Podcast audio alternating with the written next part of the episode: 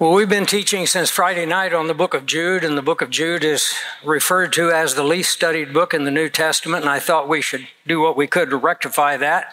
So if you would open your Bibles to the book of Jude, we're actually going to spend our time this morning on the last two verses.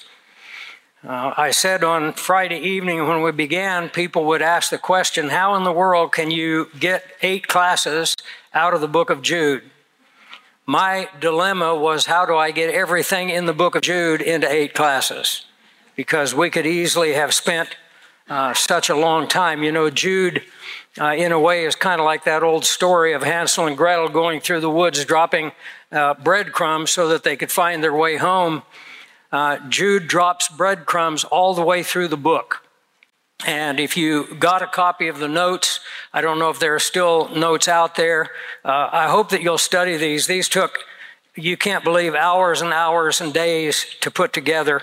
And I hope that you'll go through them. But if you look up some of the references that are given, you could actually spend uh, a month just uh, in your daily study time or whatever time you're able to find free, working your way through this wonderful, marvelous little book called Jude.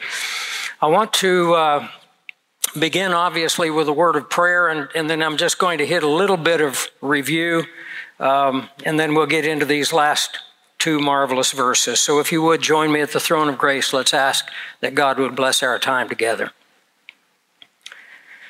Gracious Heavenly Father, as we come together this morning, my prayer is for each and every one who has chosen to gather with us, but not for us alone. Across this land, there are churches, large and small. There are people in the cities. There are people in villages. There are people meeting in little one room country churches. There are people meeting in homes. And Father, we lift them all up to you in prayer. And we pray that you will purify your bride, that you will refine us for the time in which we live, because these truly are the days of Elijah.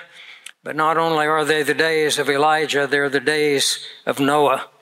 Jesus said, As it was in the days of Noah, so shall it be in the days of the coming of the Son of Man.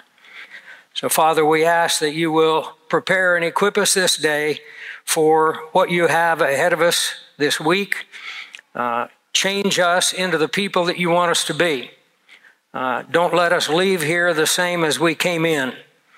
Uh, you alone, by the power of your Spirit and working with the sword of the Spirit, which is the Word of God, can perform that spiritual surgery and surgery of the soul that we need, that we might be more conformed to the character and the image of our marvelous and glorious Lord Jesus Christ. So we pray these things in His name. Amen. I thought while we were singing, someone asked me if I ever get tired of the song, The Days of Elijah. I never get tired of it because I always think of the video, and I'm sure many of you have seen it, uh, where the Marines, I think they were in Iraq or Afghanistan, are singing that song together. You know, that was a high point in our military.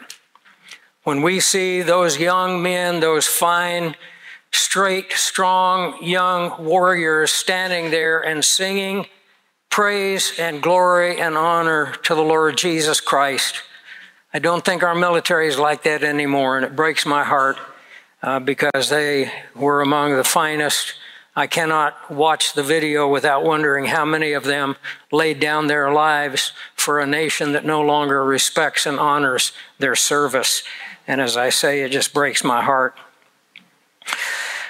We, in our last session, we looked at verses 17 to 23 because the book of Jude challenges us in verse 3 to contend earnestly for the faith. In other words, to enter into that hand to hand combat, or as Paul puts it in 1 Corinthians 9, to run so as to win, to pour everything that we have into the effort of serving our Lord in the way that He has called us to serve. And there's not a one of us that is not called to serve Him in some way. God doesn't have great and little children, loved or unloved children, uh, big or small. God has children who are all called to serve in a very significant way. And some get attention. You know, we get attention. We travel around. We go to conferences. People give us a lot of credit. Well, I realize that we are getting our reward now. There are those who will not get their reward until they stand in the presence of the Lord. So if you're one of those, and every time we come to this church, I'm always so impressed by the people who spend their time serving everyone else. They're laying out food, they're preparing coffee, they're just doing so many things to prepare to take care of other people and they're unknown and in many cases unsung and i always try to encourage people who come give a word of thanks and express a little bit of appreciation to those people because trust me, the greatest servants that the Lord has on this earth are people who very seldom hear any word of encouragement or expression of gratitude. Uh, but we started in verse 17 because if we're going to contend for the faith, we have to know why we're doing it. We have to know how to do it.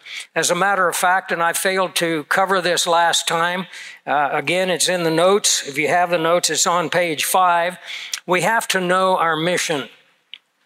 We have to know the mission that we have, and this really covers uh, verses 17 to 25, which I'll uh, briefly rehash for us this morning, but it reminds me of the military principle of the U.S. Marine Corps, and I checked with Colonel Curcio to make sure that I got this right in what they call a five paragraph field order. Uh, it goes under the acronym SMEAC, and SMEAC stands for five things that have to be considered, evaluated, and prepared for in order to carry out an effective mission. If you and I are going to carry out our mission, uh, this would be a good thing for us to review. And it's so interesting to me that we find all of these elements in this little book of Jude. The S, of course, stands for the situation. In other words, what is the overall status and disposition both of the friendly and the unfriendly forces? Well, we have that in verses 1 through 4. We have those who are called, sanctified, and kept in Jesus Christ, those that God desires to multiply mercy, peace, and love to. And then we have those who are imposters. We have those who have crept in to the church for the purpose of bringing destruction. So we have the situation understood. We need to understand the mission. The mission must have a clear and concise statement of the objective. This is often called the commander's intent. What is it the commander wants us to accomplish? Well, Jude gives us this in verse 3. He wants us to contend earnestly for the faith. And again, that word refers to a very intense type of either athletic or military uh, exercise. After the situation and the mission comes the execution. All right, we've considered conditions, we know our objective. What is the execution of the mission? How do we conduct the operation, including the tactical plan, the various tasks, and the coordination of units? And that's really given to us in verse 17 to 23, which I'll briefly review before we move on. Then comes the A, the administration and logistics. This includes the supply of all needs to accomplish the mission. In combat, they call it the beans, the bullets, the band aids, and the bad guys. In other words, who's going to provide the food, the ammunition, the medical care, and how do we deal with the bad guys should we take any of them as captives? Well, our taking of captives is when we win people to a saving knowledge of Jesus Christ. And once we take them captive, they're no longer enemy forces. They now have joined the royal army of Jesus Christ. Last of all comes command and signal, which identifies the chain of command, who's in charge, what are the various links in the chain of command, and believe it or not, that is laid out for us in verses 24 and 25, which we are very shortly going to look at. So there is the basic field order uh, for our activity. If you will, opening to the book of Jude, begin in verse 17 through 23. I'm not going to read it again, uh, but we actually are given a number of commands here. Uh, again, on your notes, I think I have all of those laid out. Seven things that we're supposed to do. Not all of these are in the imperative. Uh, it's important for us to understand, and of course, this is something that we as pastors spend more time in than, than you would, and, and we notice that this is a command and this may not be a command. Uh, oftentimes, Jude is very fond of participles, and participles, of course, refer to continuous action. Uh, sometimes it's the beginning of an action, depending on whether it's an aorist or a present, and probably only a couple of you here in the room really understand what all that means. But the point is that I want to make oftentimes writers of Scripture will use a participle with the force of a command. In other words, I'm not commanding you to do this, I'm just telling you to keep on doing it. It's kind of like my dad's commands. His commands oftentimes came in the word in the form of a suggestion. It would be good if you would go and hook up that trailer and go out there and get that hay in before it rains. Now that sounds like an option. It, there was no option even if he said it would be good if you did it. And I'm thinking, well, what if I don't do it? And I actually never thought that because I learned very early as a small child what happened if I didn't take his suggestions. They were given as commands. It's uh, kind of a nice way of saying, go do that and do it now. And it better be done right, uh, but in kinder language. So it'd be good if you do this. Well, here we have the seven things that we're supposed to do. We're to remember the revealed word of God in verse 17. And that's why we're gathered together here this morning. As I mentioned in the first class, the word remember is an imperative, but it's a passive. And as a passive imperative, it means that you are to receive that command, not necessarily produce it. You are to be reminded of the Word of God, and we are all reminded of the Word of God when we come together and we study His Word in the church. We're reminded of His Word when we put, as I said last hour, put up verses in your home Put up passages of scripture so that as you move about your home, as you relax, as you look up at the wall, you're being reminded of principles and passages and promises of Scripture. Remember the revealed Word of God. Then he says in verse 20, build yourselves up in the faith. The word for building is actually a word for building a house, and you build a house on a foundation. And as Jesus reminded us in Matthew 27, you can either build on sinking sand or a solid foundation.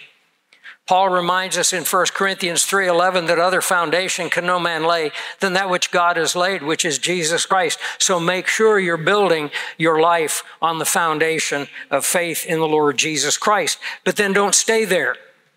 Don't be like many Christians who sit at the foot of the cross and suck their thumb till Jesus comes.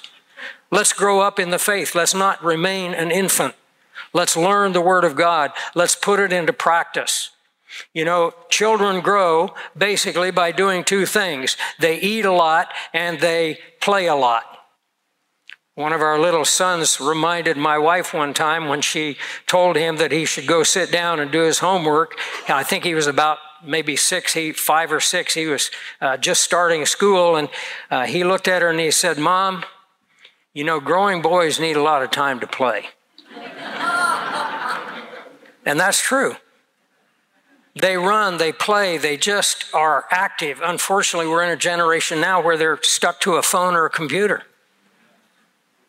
I know as I look out at many of you near my age, some of you older than my age, I know how you grew up playing. It was baseball in the street, it was skating on the pond, it was making swords out of uh, building slats, you know, and your your shield was a the lid of an old garbage can or something, and you're out there fighting and battling, and we would run and we would play and we would just be active all day long. You get on your bicycle and you're down to visit your neighbor, and he's six, eight miles away. What is that? That's just a nice ride. Same way in the spiritual life, we feed on the Word of God and then we go and we practice it. And the more we practice it, the more it becomes an actual part of our life. He says, then pray in the power of the Holy Spirit in verse 20, and this is nothing more and nothing less than making sure that the Spirit of God's in control in our life. Our life is clean. We've confessed any known sin. God has cleansed us of that sin. The vessel is pure. Paul tells us that when we purify the vessel of our life, we will be a vessel that is fit for the master's use. The Spirit of God cannot dwell in a filthy house. Now, the Spirit of God indwells each and every one of us, but He is not going to be in control of our life unless our life is clean. So pray in the power of the Holy Spirit. You will be surprised if when you pray, you take time to examine yourself, to confess anything that the Lord convicts you of, and then pray. You will be surprised, number one, how it changes your prayers. Number two, you'll be surprised how powerful your prayers become.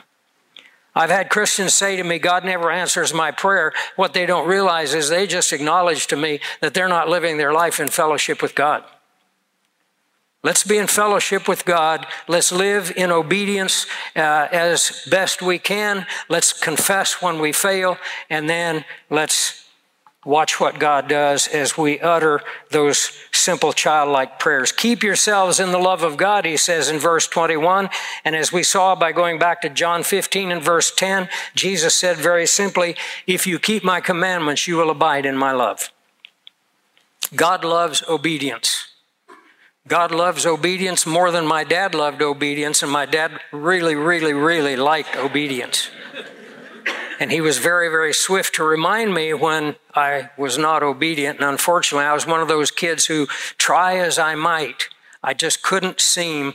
Uh, if you've ever watched the uh, or read the little cartoons of Calvin, I'm convinced the guy that does the Calvin cartoon was watching me when I was a kid, because that's the kind of kid I was. In verse 21, the second part, he says that we're to keep looking for the coming of the Lord Jesus Christ. He is coming for us with mercy. You know what mercy does? Have you ever thought about the difference between grace and mercy? You know, the Bible tells us that we're saved by grace through faith, and that's a marvelous thing. But the Bible also talks a lot about mercy. In Ephesians chapter 2, for example, he talks about the fact that though you were dead in sin, God being great in mercy because of the great love with which he loved us, even when we were dead in our trespasses and sins, has delivered us and brought us to himself through Christ. And grace and mercy I see as two sides of a coin. Grace is the addition side of the coin. Mercy is the subtraction side of the coin. What do I mean by that? Well, God's mercy takes away from us the judgment that we deserve. God's grace gives to us the resources, the privileges, the provisions that we don't deserve. And so when you take God's subtraction, removing our sins and removing the judgment and God's addition, that is the provision of His grace, then what you have by subtraction and addition is the ability to move on, as He tells us up there in verse 1 and 2, to multiply the mercy, the peace, and the love of God. You know, when you start into school, of course, I'm still back there. I, I do well to add and subtract. My wife does all of my multiplying for me. She's got a brain that's as sharp as a razor. But one thing I learned you can't multiply until you learn how to add and subtract. We are never going to multiply the grace of God in our life until we learn to rely on that mercy on a day by day basis. Again, coming to Him in humility and humbling ourselves before His throne and acknowledging the things that we do wrong, the harsh words that we oftentimes say to those that we love the most. You know, oftentimes we speak the worst to the ones we love the most. Isn't that amazing? Or sometimes the thoughts that we have that are so uh, denigrating to other people putting them down in our mind, finding all their faults, making light of them.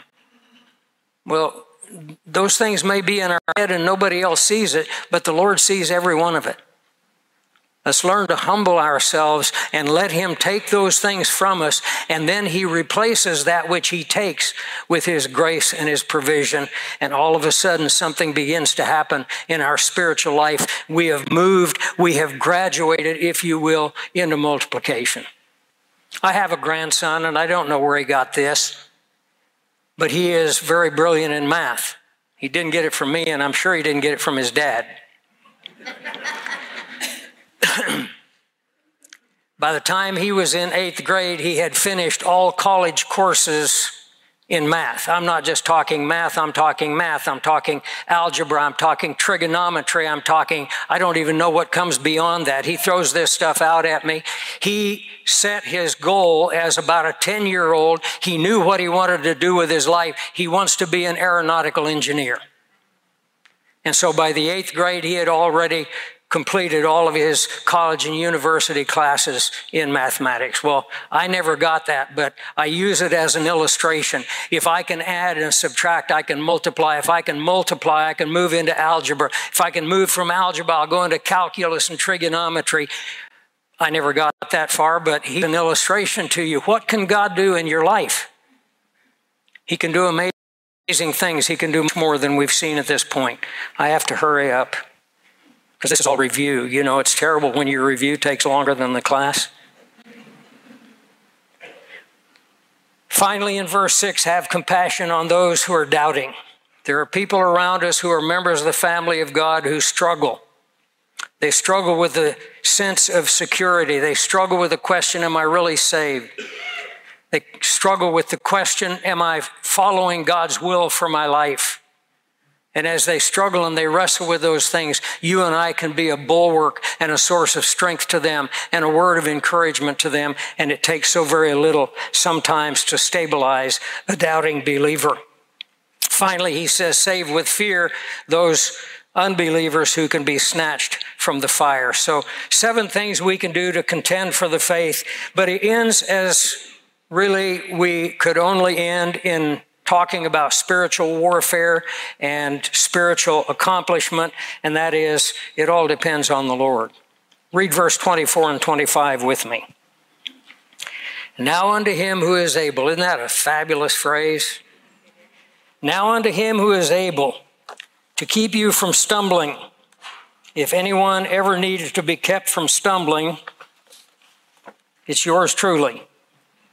Now to him who is able to keep you from stumbling and to present you faultless before the presence of his glory with exceeding joy. To God our Savior, who alone is wise, be glory and majesty, dominion and power, both now and forever. An absolutely amazing passage of Scripture. I want to focus on that little phrase, now unto him who is able. This is one of three doxologies. Doxologies are passages that are like a hymn, they're like a song of praise, and they're giving glory to God. And this is one of three marvelous doxologies that we have in Scripture. And it's interesting how the three of them, though they're similar, they don't cover the same ground. And I want to share those three doxologies with you. So if you would turn with me to the book of Romans, which ends with a doxology. I guess if I have a favorite book in the Bible, it's the book of Romans. Usually I tell people my favorite book is whatever book I'm studying at the time. But I come back again and again and again to the book of Romans. And if you look at the conclusion of the book of Romans, the apostle Paul says, now unto him who is able. Romans 16, 25. What is he able to do? He's able to establish you according to my gospel and the preaching of Jesus Christ, according to the revelation of the mystery kept secret since the world began, but now made manifest by the prophetic scriptures made known to all nations, according to the commandment of the everlasting God for obedience to the faith. Paul bookends the book of Romans. You know what bookends are? They sit at each end of the book. And in Romans 1 5, and here in the last verse, there is a bookend of a phrase that is very important. It's called obedience to the faith. Obedience to the faith. Romans begins with obedience to the faith. Romans ends with obedience to the faith. What does obedience to the faith mean? Well, it depends on where you are. If you're an unbeliever, obedience to the faith means believing in the gospel of Jesus Christ. And so Paul tells us at the very beginning in the first 17 verses that he is a debtor to the gospel of Jesus Christ. That God has called him to spread the word of God, which through the gospel is the righteousness of God revealed to us by faith in Christ. The act of obedience is to hear and believe. But after you've worked your way through the book of Romans, you come to the end, and he's now assuming that we've gained something, we've developed, we've grown, and now he's talking about obedience to the faith for the child of God. At least this is how I see the two uses of this phrase. But what is God able to do? I want you to notice that what he is able to do is based on three little words according to. You see those three words? The three uses of the word according to. Now unto him who is able, what can he do? He can establish you. The word establish means to stabilize you. It means to strengthen you. It means to be able to make you stand. You may find it difficult to stand in the time in which we live, and we have so many forces pulling and pushing and shoving, and so much uncertain ground under our feet anymore. But there is one who is able to make you and I stand and that is God Himself. He is able to stabilize, to strengthen, and to make us stand in these uncertain times. But there are three conditions on which He does it, and those are the little according to phrases. Number one, according to the gospel. Paul always starts at the beginning. You know, he doesn't start his story at the end or in the middle. It's always the beginning. God is able to establish you according to my gospel. If you have trusted Christ as your Savior, you've taken step one in being stabilized in the world in which we live today.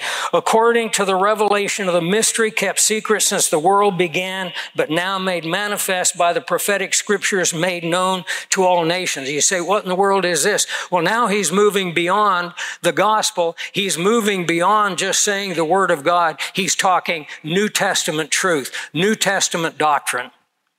The story of the church, the church is called a mystery. Why? Because it was not known in the Old Testament. The personal indwelling of the Holy Spirit is called a mystery. Why? Because it was not something that was experienced by every believer in Old Testament times, but now it is. And so what Paul's saying is, you've received the gospel. That's wonderful. Now let's move on. Let's understand the mystery. Paul calls the return of Jesus Christ in what we call the rapture of the church a mystery. He says, I want to reveal to you a mystery. We shall not all sleep, but we shall all be changed. There in 1 Corinthians chapter 15. How well do we understand these new revelations that came, particularly through the apostle Paul recorded for us in scripture? God's able to make us stand if we understand those mysteries.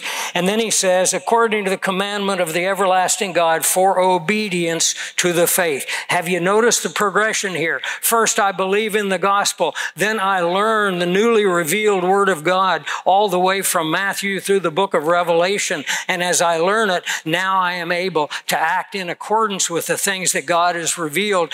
And Paul is telling us something very important. The power for you standing comes from God, but it doesn't come without cooperation on your part. You are going to have to cooperate with the plan of God.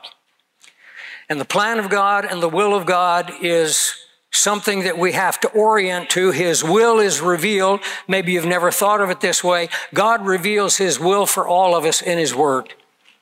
He tells us what he wants. He tells us what he expects. He tells us what we ought to do. That is what we refer to as the revealed will of God. But somewhere along the line, we have to move beyond the revealed will of God to the plan of God. Now we're talking about something that is not revealed. It is not written in scripture. God didn't tell me, I want you to be a pastor. He didn't tell me, I want you to be a missionary. I want you to travel around the world. Here's the woman that I want you to marry. Boy, am I ever glad I got the right one. But he didn't tell me that. That's part of the plan of God. You see, the will of God is revealed in Scripture. The plan of God is only discovered, I hope you get this point, by those who pursue His revealed will.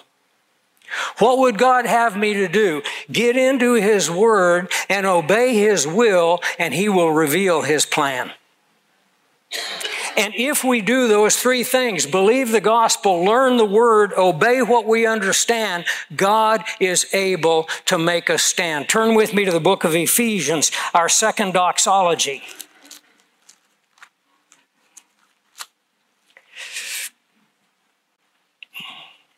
Ephesians chapter 3. Paul, in the first three chapters of the book of Ephesians, tells us what we have in Christ. Ephesians chapter 1 and verse 3 Blessed be the God and Father of our Lord Jesus Christ, who has blessed us with a few spiritual blessings. Is that what your Bible says? No, no.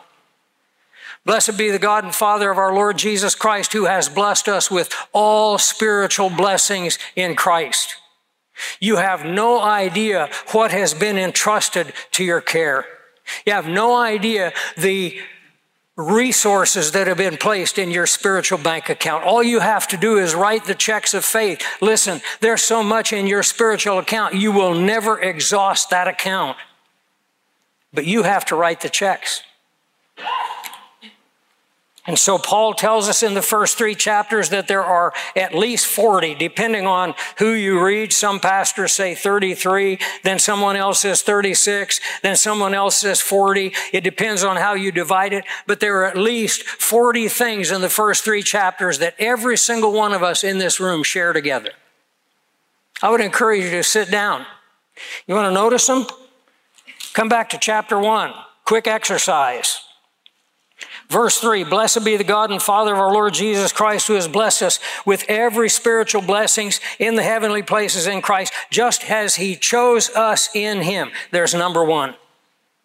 You say, How did he choose us? Well, we covered that yesterday. You should have been here. Matthew 22, God sends the call out. He invites all men to come into his family by faith. Those who respond are called the elect. Election is not something God does and imposes on man. Election is a cooperation between God and man where he calls, man responds to the call, and therefore is called the elect. He chose us in him Notice before the foundation of the world. You say, well, it's before the foundation of the world. Yes, that's true. Don't lose the little phrase, in Him. Have you ever thought that before creation, before the world began, God the Father, God the Son, God the Holy Spirit, in perfect communion came up for a plan, and they, the plan they came up with was called human history. And in that plan, they left nothing unplanned. Everything is organized, everything is planned. Your life was planned. You were known by God before the world began. And God the Father turns to God the Son, puts his arm around his shoulder, and says, All those who are in you are going to be my elect. And why is that? Because in Isaiah 42 and verse 1, the first use of the word election, it's all about Jesus Christ.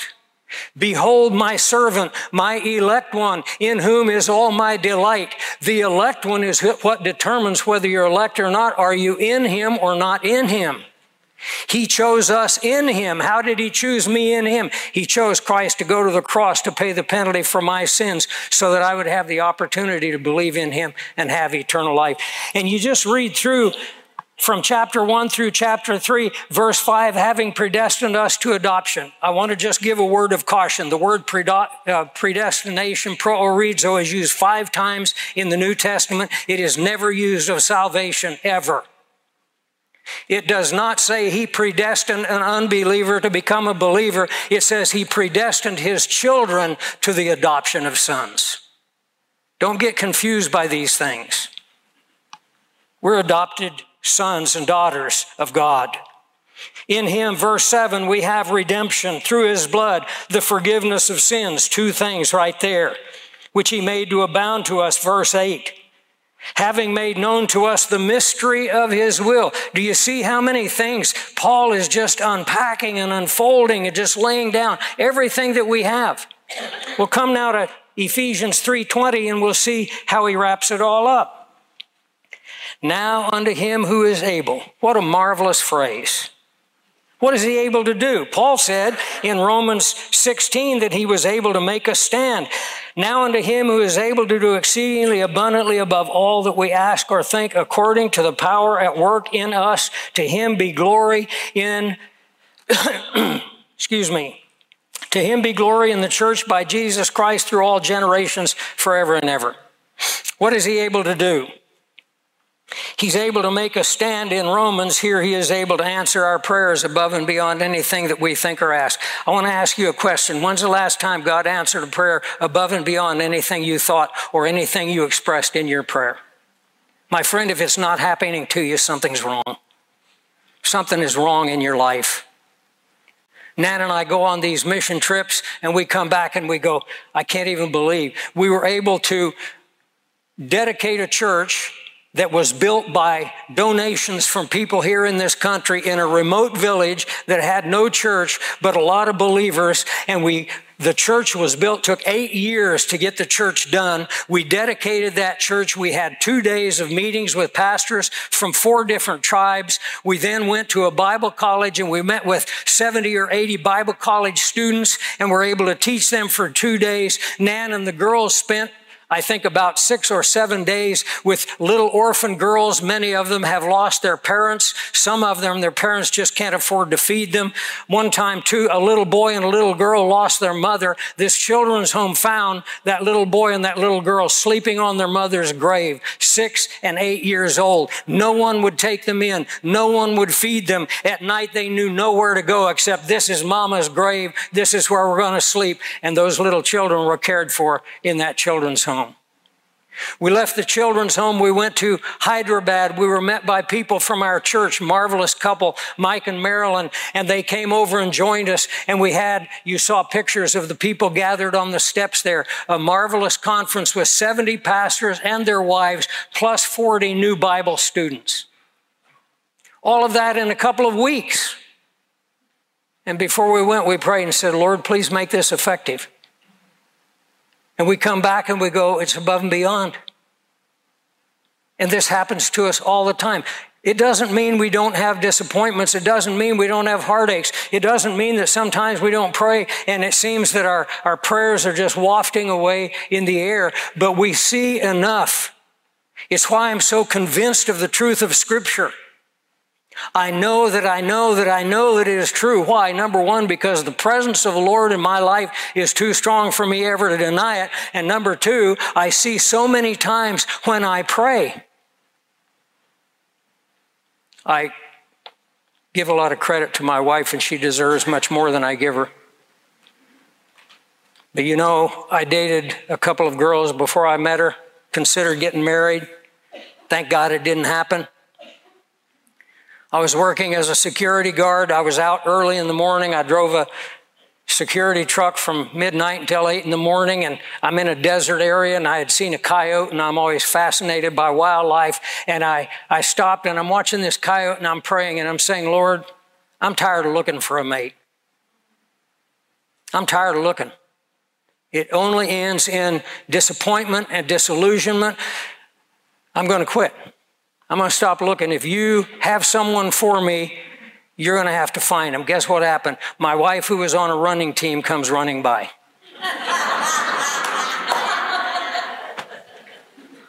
and you know the strange thing? I didn't see her again. We talked briefly. I didn't see her again for a year. Whole year went by, never saw her again. That whole time I'm thinking, well, the Lord must not want me married. Maybe there's not a woman in the world crazy enough to put up with me. A year later, here I am at my job at the security place while I'm going to Bible college. I drive the patrol truck. Lo and behold, there's a coyote in the same place I saw him a year ago. And I stop the truck and I'm looking at him and I look up and here comes this dainty little thing running along the road. She didn't run like that, but we got to talking. And she was an unbeliever. And I asked her out, and she was on a running team. Where do you go for a date with a girl who's a runner? We went to a track meet. After the track meet, we went to dinner. We sat down at the table, and in my mind, I'm thinking, Number one, she's got to be a believer in the Lord Jesus Christ. Number two, she has to have a hunger for the Word of God. And number three, she better be willing to go wherever God leads her. And so I start witnessing to my wife. First date. Within a short time, she has trusted Christ as her Savior. And then she begins to come with me to Bible study. I went to Bible study five times a week, plus going to Bible college. She starts coming to Bible study with me, but it's interfering with her track workouts. I don't know if you know this, but she was a nationally ranked runner. She was on her way to the Olympic trials. She was that good. Her coach said, Your Bible classes are interfering with your training. She was, by the way, his top runner. She was the best he ever had. You either have to give up your Bible study or give up your place on the team. You know what she said? Bye. Walked away from all her work, all her training, all her dreams. I said, Well, she's become a believer. She's definitely positive to the Word of God. Will she go anywhere God leads? Well, we got married, we got on horseback and went up in the San Juan Mountains and spent three months riding through the San Juan Mountains camping in a tent. And I said, I think this is the one.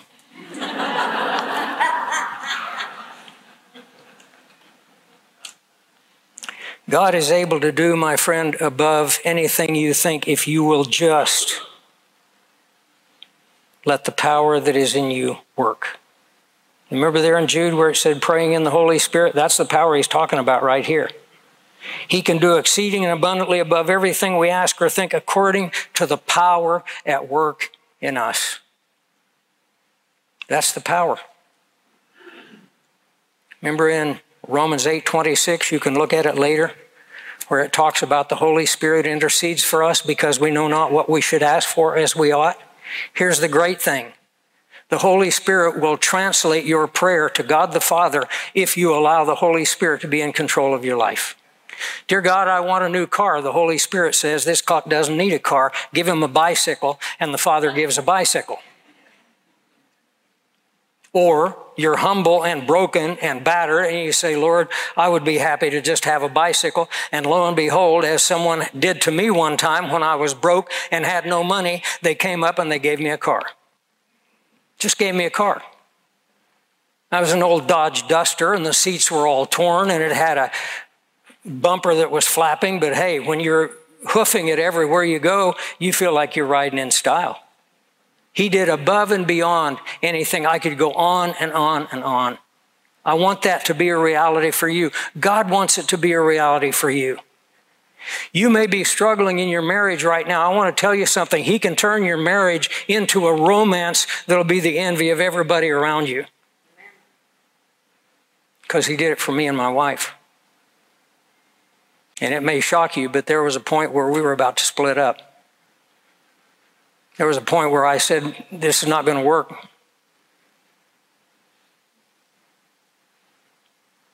And we prayed. And at first we prayed separately. You know, there are times when you can't even pray together. But we prayed and we humbled ourselves and we let God work. And through the power at work in us, I always wanted a marriage that was a romance. You know, why have something that's just run of the mill?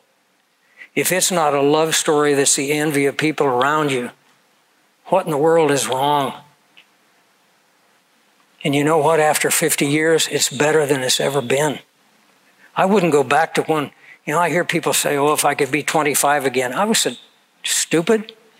I almost said something I shouldn't have said there.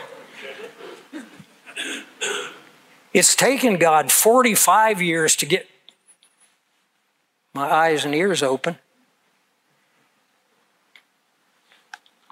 We, we say all the time we have a love story. Our prayer is if God's going to take us before the rapture, we pray that He'll take us together. We started together, we want to end together. We thought we were going to. We're on a plane flying out of Spokane, Washington. We hear a guy at the back of the plane. He's one of the attendants, and he screams, There's a fire! Well, when you're at 35,000 feet, that's not really what you want to hear.